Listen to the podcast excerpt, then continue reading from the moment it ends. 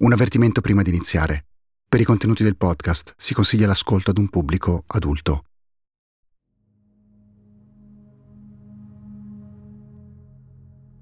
Ogni volta che abbiamo parlato del nostro quadro immaginario, abbiamo descritto solo il centro, il soggetto principale, quell'uomo insanguinato, Danilo, con il suo coltello in mano.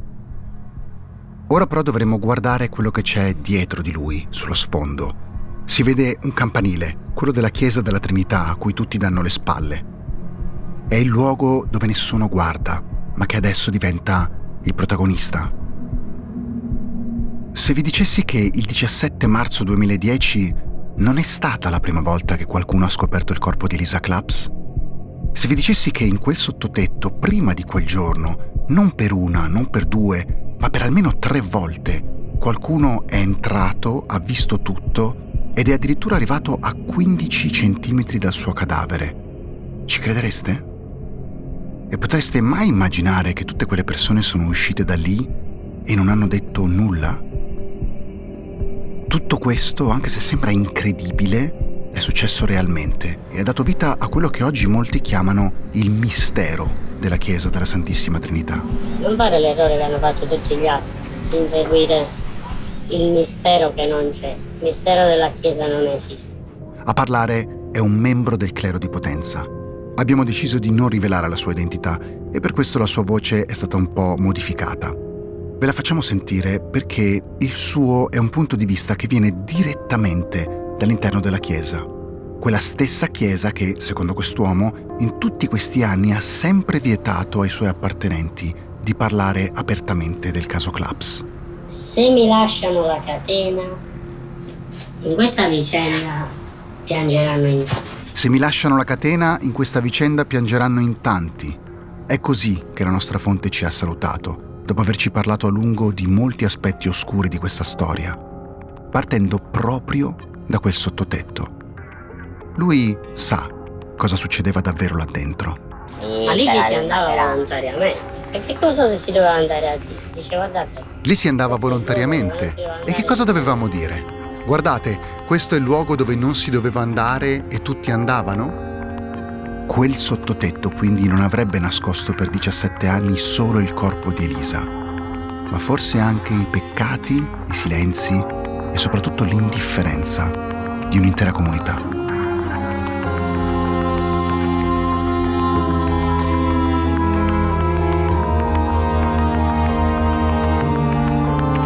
Sono Pablo Trincia. State ascoltando Dove nessuno guarda, il caso Elisa Claps, un podcast originale di Sky Italia e Sky TG24, realizzato da Cora Media.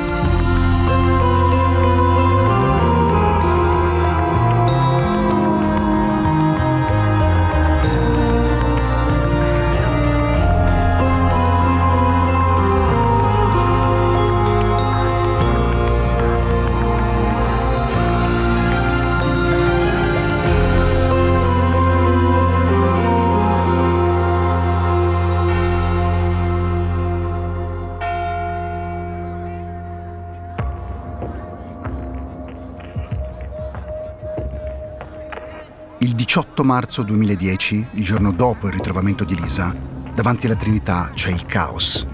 I giornalisti rincorrono il questore, i membri della squadra mobile, i familiari di Elisa. Gildo viene accerchiato, è sconvolto, ha la voce rotta, ma rilascia comunque una dichiarazione. Al di là del principale sospettato che abbiamo indicato già quel 12 settembre del 93, credo che le circostanze del ritrovamento sollevano tantissimi interrogativi. Dobbiamo capire adesso dai rilievi se era solo, se il cadavere è stato trasportato dopo, ci sono tante cose da accertare. Se qualcuno pensava che la famiglia Claps si accontentasse di ritrovare il corpo, ha sbagliato. La famiglia Claps adesso comincia una nuova battaglia che è quella di inchiodare i responsabili alla giustizia. Gildo Claps parla al plurale, dice i responsabili. Per lui il colpevole non è solo Danilo Restivo. Qualcuno deve averlo aiutato a creare l'apertura nel soffitto sopra il corpo di sua sorella. Qualcuno lo ha coperto parzialmente con delle tegole. Insomma, nella scoperta dei resti di Elisa c'è tanto che non torna e questo è chiaro fin da subito a chiunque. Filomena Claps.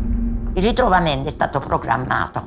Barbara Strappato, dirigente della mobile. La ragazza era troppo in vista. Giuseppe Vigiano, vice ispettore. L'ipotesi investigativa era quella che i resti di Elisa sono stati ritrovati prima e che forse taluni uomini della Chiesa dovevano risolvere un problema. Don Marcello Cozzi. Dal momento del ritrovamento è tutto cambiato perché la Chiesa non veniva più contestata come assente, ma è stata invece contestata come complice. Non tanto magari complice di un assassinio, ma quanto complice di un occultamento. Allora lì è cambiato il racconto di questa storia ed è cambiato anche il racconto del coinvolgimento delle chiese in questa storia. Il ritrovamento di Elisa non avviene tutto d'un tratto, quel giorno di marzo, così all'improvviso, per puro caso sembra essere piuttosto l'ultima tappa di un percorso, come se in quei 17 anni ci si fosse arrivati lentamente, passo dopo passo. Uno dei momenti che secondo molti segna la svolta è il 2008. Quell'anno muore Don Mimì Sabia, il prete custode della Santissima Trinità, colui che secondo la squadra mobile si era opposto alla perquisizione nei locali sotterranei della chiesa. Don Mimì ne era il parroco dal 1962 e anche grazie a lui quel luogo era diventato uno dei più importanti della città.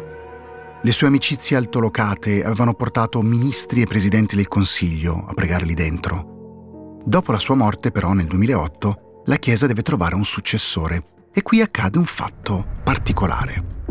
Non lo sostituiscono altri preti storici di Potenza, non ci sono trasferimenti illustri da altre regioni.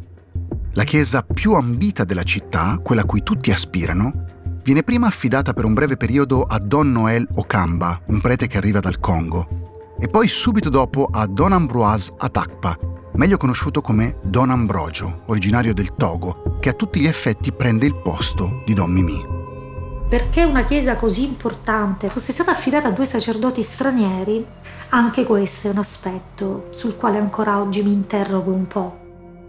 È un caso che il corpo di Lisa Claps venga ritrovato dopo la morte di Don Mimì Sabia? Penso, uh, penso che non sia un caso, nel senso che come accade un po' dappertutto, nel momento in cui viene meno la persona che c'è stata fino a quel momento, chi viene dopo ovviamente fa un lavoro di pulizia, di sistemazione, di riordino di quello che ha trovato. Un lavoro che il nuovo parroco togolese Don Ambrogio porta avanti assieme al suo vice. Si chiama Don Vagno ha 32 anni e anche lui viene da una diocesi lontana, da Ipatinga, in Brasile. Sarà proprio Don Vagno il protagonista di uno degli episodi più surreali di tutta questa storia. Quello di Elisa Claps è un mistero che si infittisce e che continua a sconvolgere tutti, anche diversi giorni dopo il macabro ritrovamento. Il vice parroco Don Vagno dice che nel sottotetto forse aveva visto qualcosa di strano, ma lo avrebbe sottovalutato pensando a uno scherzo dei ragazzi. Cosa avrebbe visto Don Vagno in quel sottotetto prima del giorno del ritrovamento? E soprattutto, quando? Cerchiamo di fare ordine. Partiamo dal 17 marzo, quando Elisa viene trovata. Quel giorno Don Ambrogio, il parroco, non era presente e proprio Don Vagno era stato il primo ad essere avvertito dagli operai romeni della scoperta del cadavere. A quel punto il brasiliano aveva subito informato il vescovo, Agostino Superbo, che però aveva un appuntamento fuori potenza. Ma nonostante al momento della telefonata fosse ancora in città e nonostante la gravità della notizia, il vescovo aveva deciso di non rinviare i suoi impegni e si era limitato ad avvisare la polizia continuando il viaggio. Guardi anche il fatto che quel giorno a Potenza in chiesa ci fosse solo Don Bagno eh, mi sembrò piuttosto particolare. Non c'era nessuno quel giorno, non c'era il vescovo, non c'era Don Ambrogio, in quell'occasione Don Vagno, sentito a sommarie informazioni, non dice nulla agli agenti, si limita a dichiarare che lui in quel sottotetto non ci è mai stato.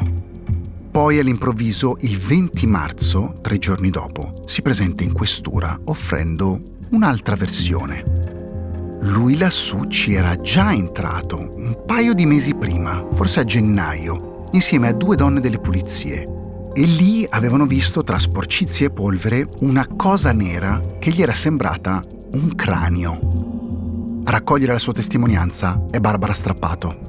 Me lo ricordo perfettamente perché gli diede appuntamento e in quest'ora mi disse che tempo prima le due donne delle pulizie che stavano in giro per la chiesa, eccetera, si erano portate fino al sottotetto dove avevano rinvenuto una, un corpo che lo avevano chiamato, che lui era andato nel sottotetto, che non aveva dato poi molta importanza e che solo successivamente si era preoccupato dopo il ritrovamento. Don Vagno giustifica il suo ritardo nel presentarsi in questura dicendo che solo la notte dopo il ritrovamento aveva avuto modo di riflettere e lì gli era tornato in mente l'episodio di qualche mese prima.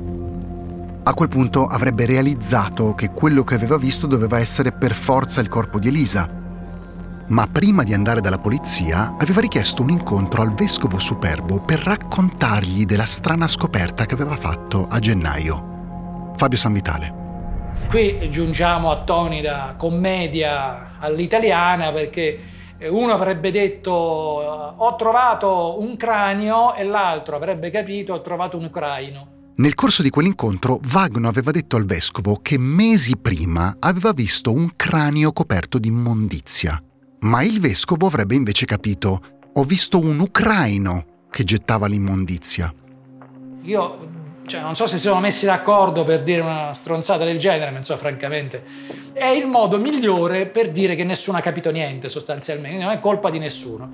Solo alcune ore dopo, nel corso della stessa giornata, tornando sull'argomento, i due avevano realizzato di non essersi capiti.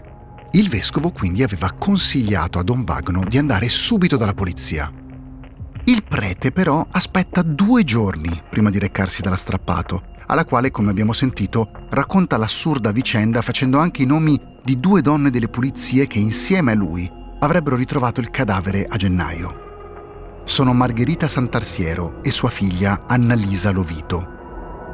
Le persone ancora tutt'oggi che ci guardano e ci giudicano, quelle sono le signore delle pulizie che del ritrovamento di Elisa Claps eh, ci giudicano e non è una cosa bella. Comunque eh, eh abbiamo una ferita in cui dentro che non si rimagina mai.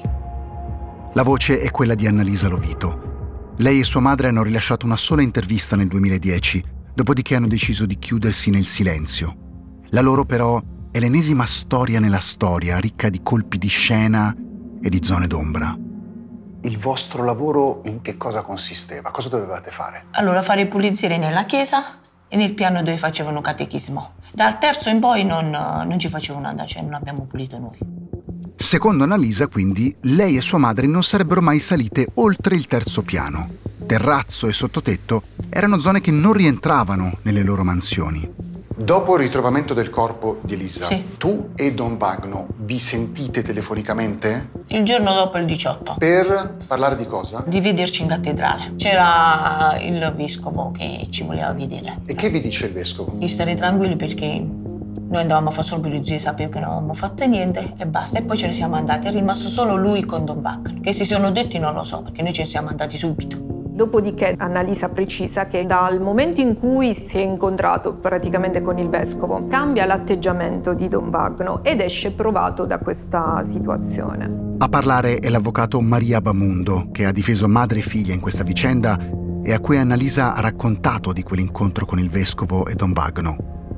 La donna non capiva il motivo per cui lei e la madre fossero state chiamate, non riusciva a spiegarsi quella frase criptica state tranquille e soprattutto non comprendeva il turbamento di Don Vagno alla fine della chiacchierata con il vescovo. Il prete e il monsignore, tuttavia, hanno sempre negato di essersi visti con le due donne, ma il dato di fatto è che 48 ore dopo, madre e figlia si ritrovano di fronte alla polizia.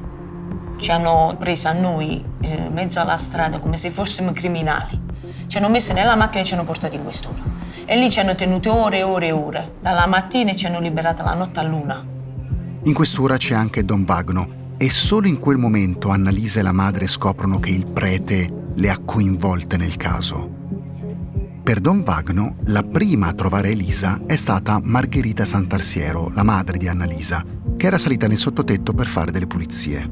La donna era entrata, aveva visto che sotto un mucchio di spazzatura c'era un corpo e subito dopo, spaventatissima, era andata dalla figlia e da Don Vagno per raccontargli tutto. Una versione che Annalisa nega nel modo più assoluto.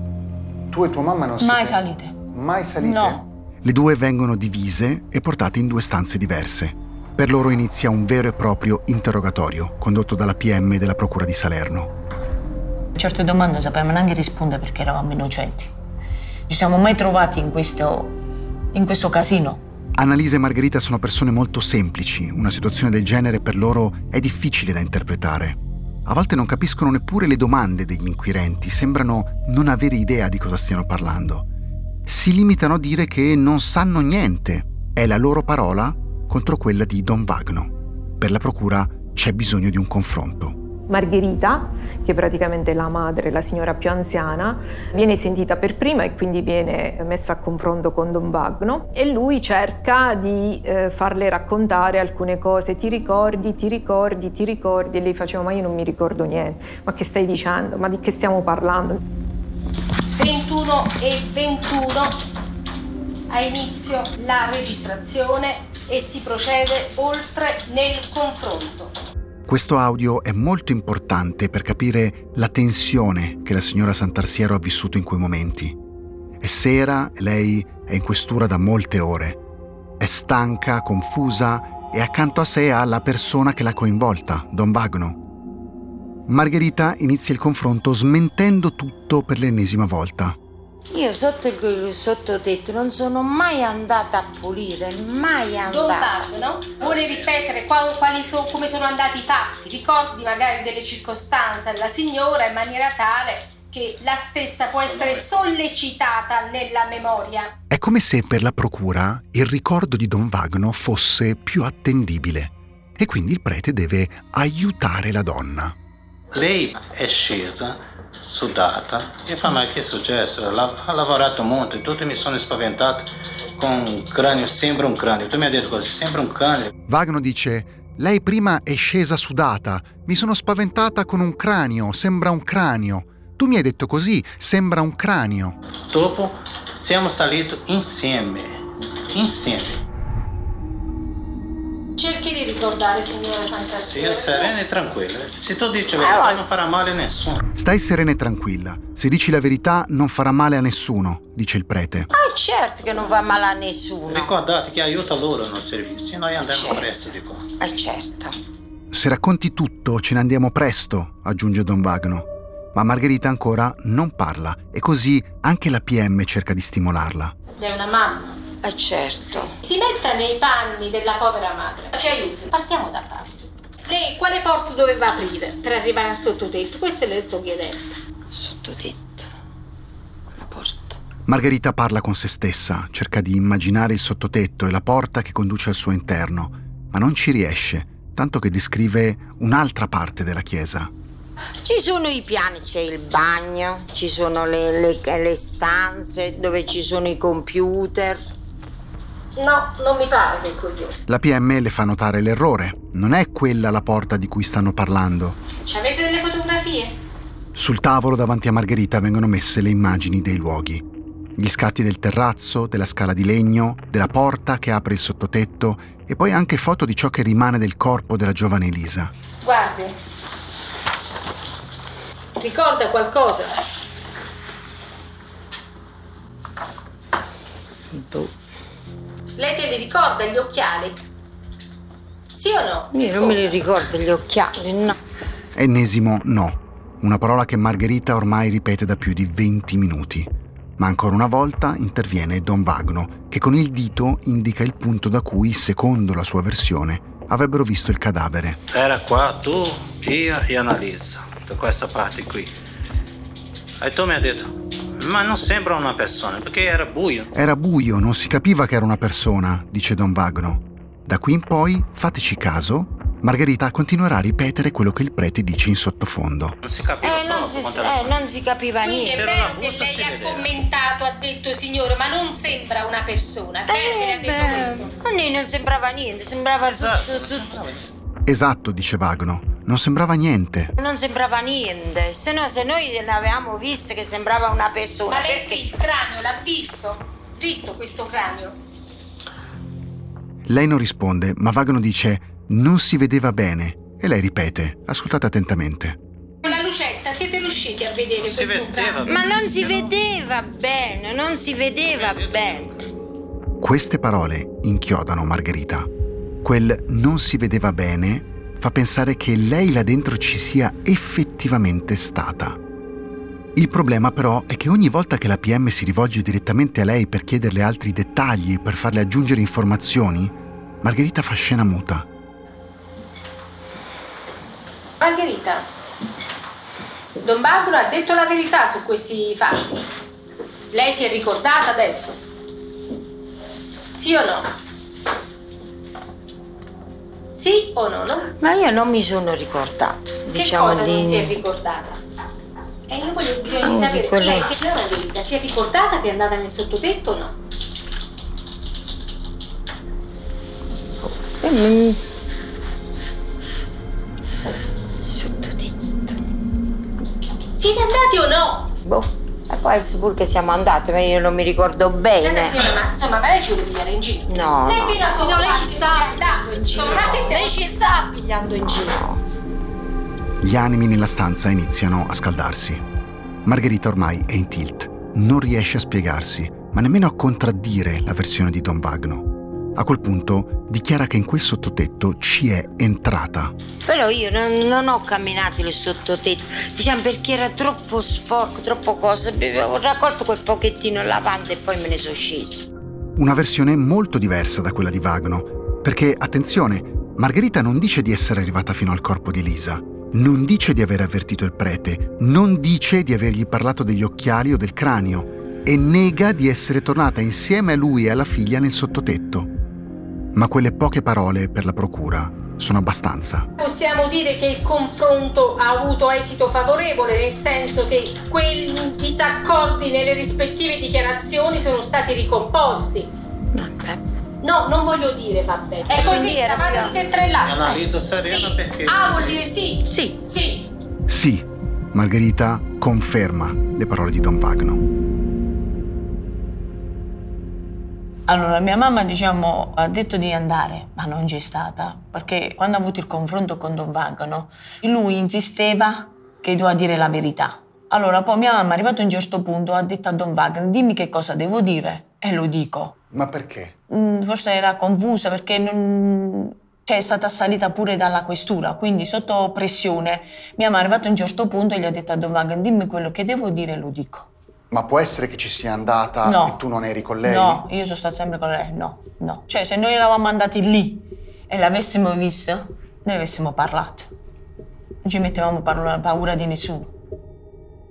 C'è un altro audio che però è molto importante. Questa volta non c'è il pubblico ministero a fare domande. Margherita Santarsiero e Don Bagno sono seduti all'interno di una stanza della questura dove gli agenti hanno nascosto un microfono. La donna non si dà pace, ma adesso che è sola con il prete riesce ad essere molto più decisa e addirittura ad affrontarlo. Mi so pensare perché mi vuoi rovinare così, se non è vero. Ma sta scherzando mamma? Che cosa hai detto? La verità. La verità, risponde il prete. Ma non è la verità, Bagno. Per carità di Dio, tu non hai detto proprio la verità. La verità è questa. Vagno si esprime con poche parole. La verità è questa. Quando, su- quando siamo andati sopra io e, e- e- e mia figlia? Quando siamo andati? Che noi non siamo mai andati. Mm? Basta dire la verità. Mamma. È un bene per tutti. Basta dire la verità, è un bene per tutti, le risponde il prete, che sembra ripetere come se fosse un mantra la stessa frase. La verità, la verità, basta dire la verità. Eh, per tutti. Per me che guaio. È un guaio se analizza dice altre cose. È un guaio se Annalisa dice un'altra cosa, dice Don Vagno, come se fosse più conveniente che tutti e tre dessero la stessa versione della storia, cosa che però Annalisa non farà mai. Tu hai sempre dichiarato che non ci sei mai stata, lì non hai mai messo piede. Don Vagno dice che c'eri anche tu, C'ero anche io, invece non è vero. non è vero. Secondo te, perché Don Vagno ci teneva tanto a dire che c'eravate anche voi lì con lui? Secondo me eh, si fissa su di noi perché ci vogliono far crollare tutta la colpa su di noi. E loro pulirsi le mani, liberarsene. Cioè che vi abbiano utilizzate... Utilizzate come pedine, sì. Qualche giorno dopo, Margherita, la madre di Annalisa, tornerà in questura per smentire tutto ciò che aveva dichiarato durante il confronto con il prete. Questo però, insieme ai suoi non ricordo, non si vedeva bene, può darsi che, porterà la procura a pensare che le due donne stiano mentendo. E così parte un processo che vede imputate madre e figlia per false dichiarazioni al pubblico ministero. In poche parole, Don Vagno viene ritenuto attendibile, loro no. Vagno però si contraddice moltissime volte. Dice che all'inizio il cranio di Elisa gli era sembrato un palloncino nero e che non aveva capito fosse un corpo. Poi però dice di aver visto le scarpe e di aver addirittura toccato leggermente gli occhiali. Secondo lui erano vicini alla testa e con le asticelle aperte, mentre in realtà sono stati ritrovati chiusi accanto ai piedi. Durante il processo non ha fatto altro che dire e non dire, questo era diciamo, l'atteggiamento che ha avuto all'interno del processo. Ma la cosa più difficile da credere la dice quando gli chiedono come mai a gennaio non avesse chiamato la polizia. Vagno dichiara che lui aveva telefonato a Monsignor Superbo, il vescovo, che però in quel momento era impegnato e gli aveva chiesto di richiamarlo in un altro momento. Lui riferisce di un episodio legato a una telefonata che aveva fatto al vescovo, peccato però che dai tabulati telefonici non risultano telefonate tra lui e Don Vagno. Vagno però continua e dice che dopo quella chiamata con il vescovo, siccome aveva un po' di febbre, se n'era tornato a casa e poi si era dimenticato completamente di questa storia e non aveva detto più nulla. È lo stesso Vagno ad un certo punto, rispondendo alle perplessità degli inquirenti sulla sua versione, a dichiarare Prendo atto che vi sembra poco credibile, ma questa è la verità, è tutto quello che so. Le due donne delle pulizie verranno condannate a otto mesi di reclusione, poi per loro arriverà la prescrizione. La loro reputazione però è ormai distrutta, perché a Potenza sono quelle che hanno visto e non hanno detto nulla. Mia mamma l'ha presa male, è entrata anche in depressione. E come sta adesso? Fa alti e bassi, Ancora comunque per... non si rassegna ancora. Ancora per questa storia? Eh sì, io non entro neanche più in chiesa. Perché? Per quello che è successo non mi viene neanche più voglia di entrare. Ho perso tutta la fiducia, cioè pure dei, dei preti e dei sacerdoti, quindi da mo' che non entro più in chiesa. Don Vagno dopo quel processo si è chiuso nel silenzio. La chiesa della Trinità è stata prima sequestrata e poi chiusa per lavori di restauro, ma lui continua a celebrare messe a Potenza e dintorni. Una domanda però resta. Anche ammesso che Don Vagno si fosse imbattuto nel corpo di Elisa con le due donne, senza dire nulla alla polizia, che senso aveva raccontarlo dopo il ritrovamento? Don Vagno, buonasera. Buonasera, sono Pablo Trincia, molto piacere. Stiamo facendo un documentario sul caso di Elisa Claps. Volevamo solo parlare un attimo con lei. Don, un secondo solo. Piacere. Un secondo solo. Lei è uno dei testimoni chiave del ritrovamento di Elisa Claps. Può darci un secondo solo? Possiamo avere una spiegazione da parte sua? Solo una spiegazione, un racconto di come che sono andate le cose. Sia più umano e più intelligente. Sia più umano e intelligente. Questa è l'unica frase che mi ha detto prima di chiudersi in macchina. Ma perché dice così, Don? Don, lei ha trovato il corpo di Elisa prima del 17 marzo, Don. Don, un secondo, un secondo solo. Poi ha acceso il motore e se n'è andato. Tutte le accuse nei confronti di Don Vagno e Monsignor Agostino Superbo, il vescovo, sono state archiviate.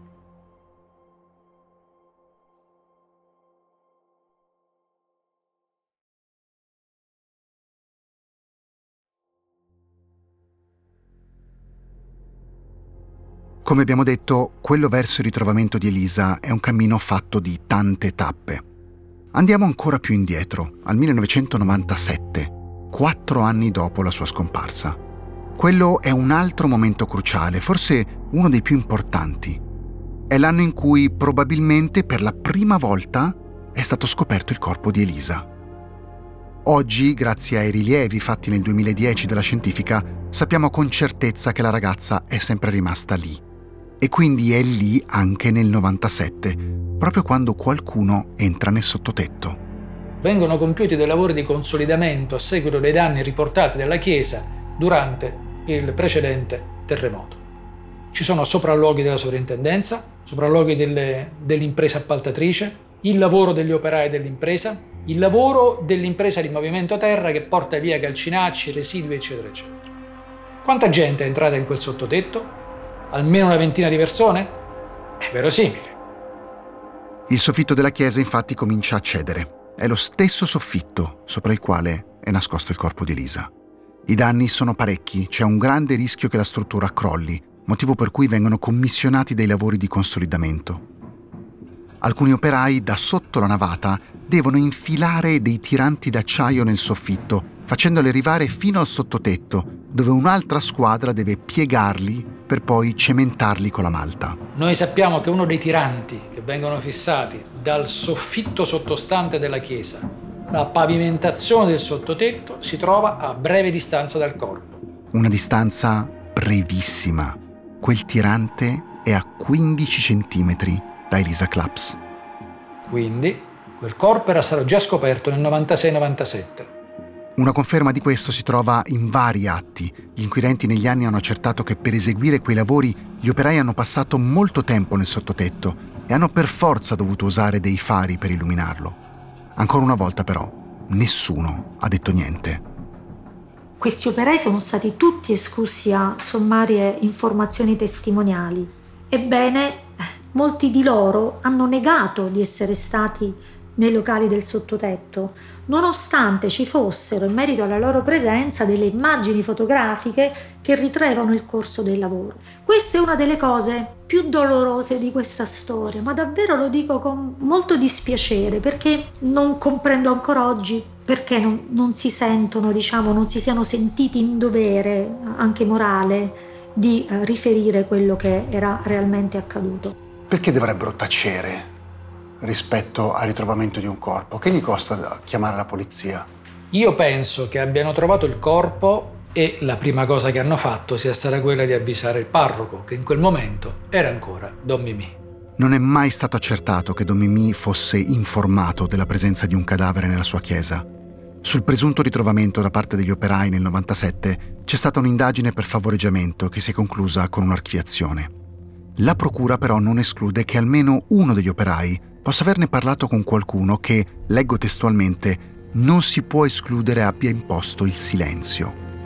Il dato di fatto è che Domimi ovviamente sapeva che gli operai avrebbero lavorato nel sottotetto. Primo perché era la sua chiesa e secondo perché era una persona estremamente precisa e meticolosa.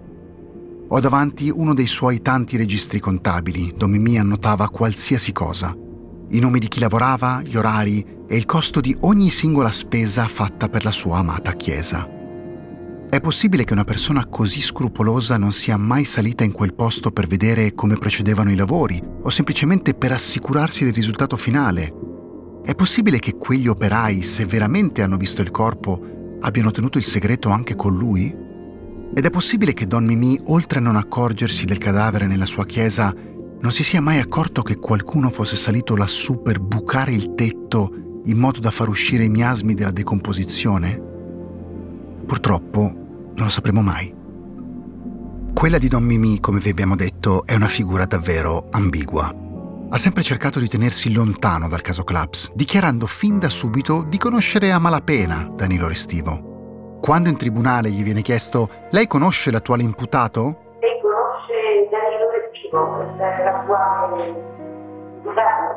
Lui sotto giuramento si limita a dire se non ricordo male chiese l'ammissione al centro studenti, riferendosi al centro per i giovani che aveva sede nella sua parrocchia. Oggi però sappiamo che questa è una menzogna, per due motivi. Cominciamo dal primo. Il caso di Elisa Claps, la ragazza uccisa nel 93, si arricchisce di un altro capitolo. Domi Missabia, parroco della chiesa della Trinità di Potenza, conosceva bene Danilo Restivo al punto da partecipare alla festa dei suoi 18 anni. Nel 2000, durante una perquisizione a casa della famiglia Restivo, vengono trovate delle foto risalenti proprio al diciottesimo compleanno di Danilo. Dietro ad un tavolo sul quale sono appoggiate pizzette, patatine, bicchieri di plastica e una torta con le candelline accese, ci sono alcuni ragazzi. Al centro c'è lui, elegante e sorridente. Alla sua sinistra invece c'è un uomo vestito di nero che gli tiene una mano sul braccio come per stringerlo a sé. Una piccola spilla d'oro a forma di croce è appesa al suo cappotto. Quell'uomo è Don Mimì Sabia. il prete era assieme al ragazzo in uno dei giorni più importanti della sua vita. Alla fine però quel compleanno è stato festeggiato nell'oratorio della chiesa e quindi la presenza di Don Mimì potrebbe essere stata casuale. Ma c'è un altro episodio chiave che in realtà dimostrerebbe la grande confidenza che legava la famiglia Restivo al parroco della Santissima Trinità. È un episodio che non era mai venuto fuori prima d'ora e che abbiamo scoperto durante il nostro viaggio a Potenza. Com'era stato ferito tuo cugino? Con la punta del coltello. E che danno aveva fatto? Bastavano pochi millimetri e mio cugino rischiava la vita. Vi ricordate di Sonia? L'abbiamo conosciuta nel terzo episodio. È la donna che ci ha parlato di suo cugino, il ragazzino di 11 anni che Danilo aveva provato ad accoltellare alla gola. Era il 1986 e dopo quell'aggressione a casa del bambino si era presentato Maurizio Restivo, il padre di Danilo. Chiedendo, implorando, piangendo di ritirare la denuncia. Ciò che non vi abbiamo detto però è che Maurizio in quell'occasione non era solo. A casa dei miei zii si sono presentati il papà di Danilo insieme a Don Mimì Sabia. Esatto, proprio lui. Don Mimì conosceva la famiglia Restivo già nel 1986, e cioè sette anni prima della scomparsa di Elisa Claps. Ed il legame tra loro era tale da indurre il parroco ad esporsi personalmente per fare da intermediario in una situazione delicatissima, per togliere Danilo dai guai Sonia non è l'unica a ricordarsi di questo incontro. Ce ne ha parlato anche un'altra familiare del ragazzo ferito, che quel giorno era presente. Sì, sì, questo me lo ricordo per certo, mm. perché c'ero. Mm. C'eri? Sì, mi ricordo questa cosa che vedano tutte e due e stettero parecchio tempo a parlare. Parlarono poi loro nel, nel soggiorno. E c'era comunque anche Don Mimì Sabia? C'era, c'era, sì, sì, c'era. Stando a queste parole, Don Mimì frequentava il restivo conosceva Danilo e sapeva molto bene di quel tentato accoltellamento al cugino di Sonia. Ma anche lui, come la sua chiesa, ha custodito il segreto.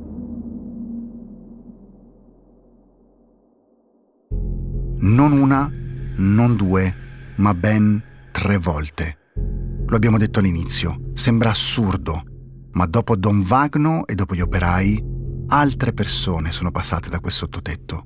Nel 2008 sappiamo che una serie di materiali di risulta dal tetto, dal sottotetto, vengono portati giù e accatastati giù per ulteriori lavori che vengono fatti. Quell'anno, nel giardino della chiesa della Trinità, alcuni testimoni vedono un cumulo di calcinacci e materiali edili.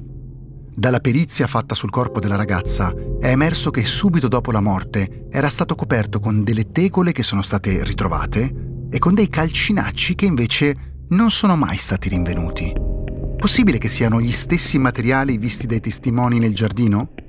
È assolutamente probabile che durante questa operazione ci sia stata una seconda scoperta del corpo. Insomma, per quanto nei primi anni dopo la scomparsa il sottotetto della Trinità fosse stato descritto come un posto remoto, inaccessibile, abbandonato a se stesso e che addirittura gli stessi preti sostenevano di non aver mai visto, alla luce di quello che è venuto fuori più tardi, sembra proprio che non sia così.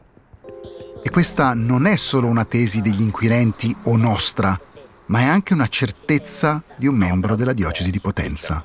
Certo, ma lì ci si andava volontariamente. Lì ci si andava volontariamente. A parlare è l'uomo che avete sentito all'inizio di questo episodio.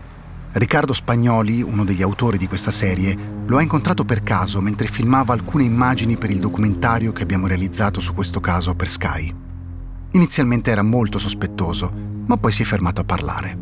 E quando Riccardo gli ha chiesto come mai in tutti questi anni nessuno della Chiesa abbia detto nulla di quel sottotetto, la sua risposta è stata molto chiara.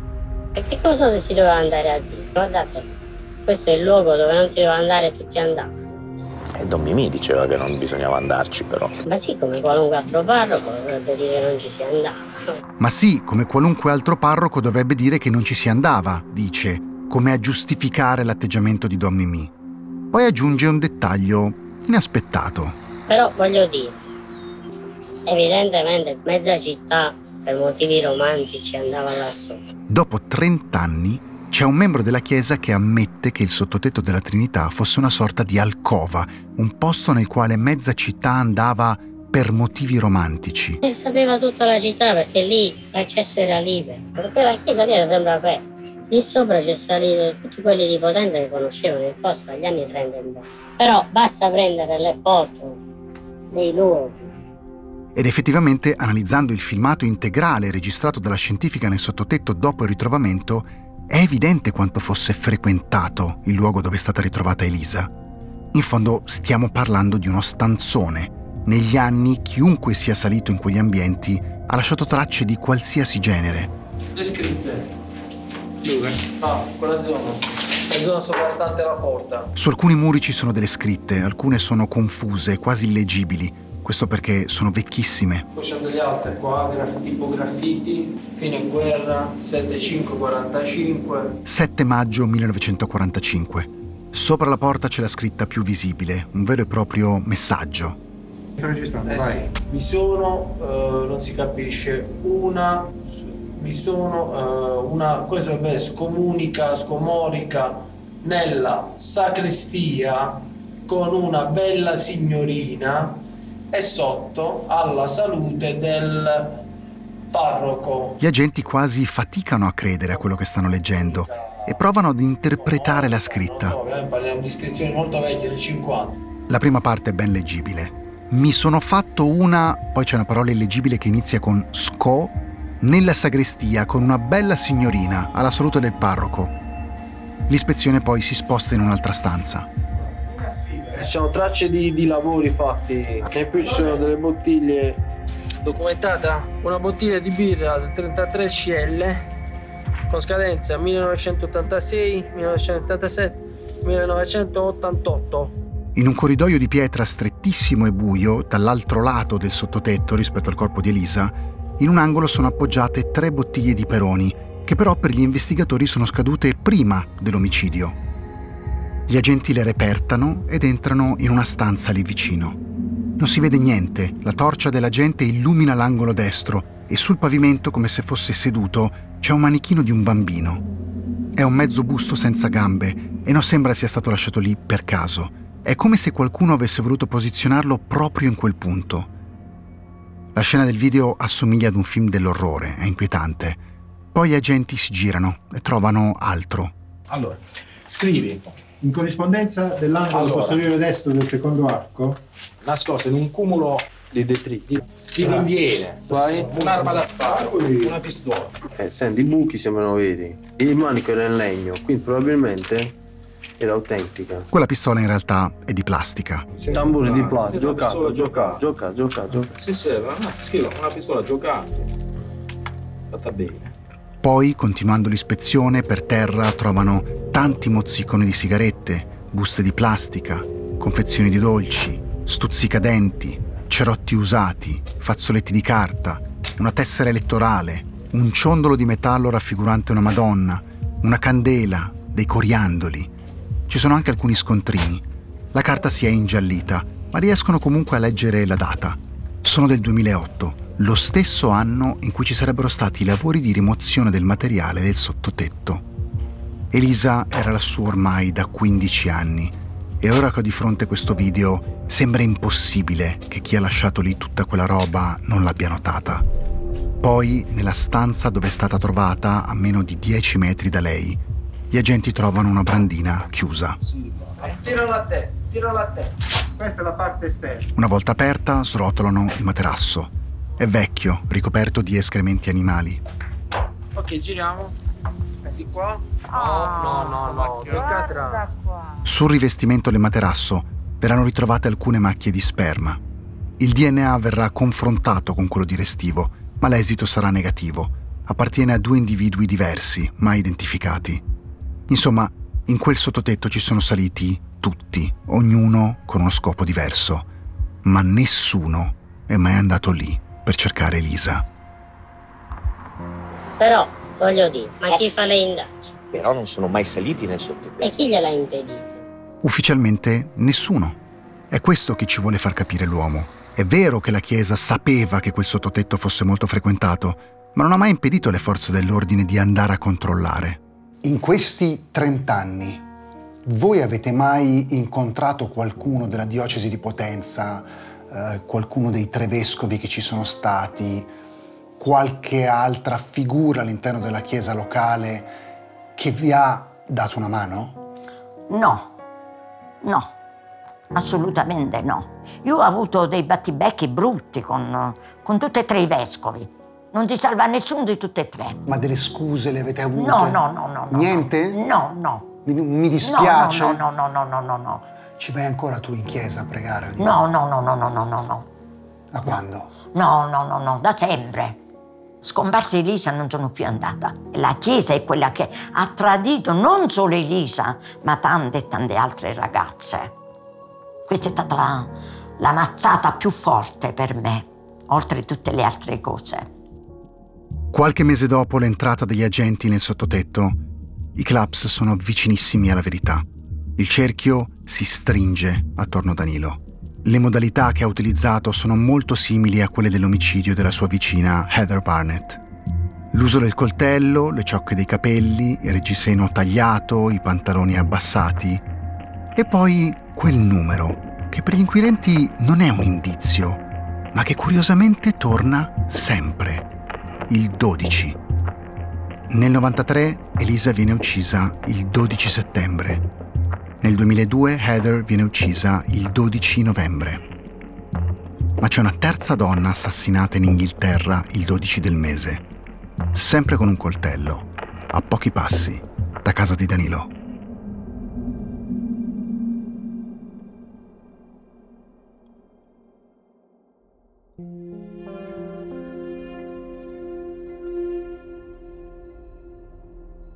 Dove nessuno guarda, il caso Elisa Claps è un podcast originale di Sky Italia e Sky TG24, realizzato da Cora Media. Scritto da Riccardo Spagnoli, Alessia Raffanelli e Pablo Trincia, con il supporto redazionale di Eleonora Numico. La sigla, le musiche e il sound design sono di Michele Boreggi. La post-produzione è di Michele Boreggi. La creative producer è Audrey Goubon. I fonici di presa diretta sono Daniele Caniglia e Francesco Moretti. Il fonico di studio è Luca Possi. Per Sky TG24 il direttore è Giuseppe De Bellis, il vice direttore vicario Omar Schillaci e i vice direttori Michele Cagiano, Alessandro Marenzi, Daniele Moretti. Head of News Production Alessandra Berardi.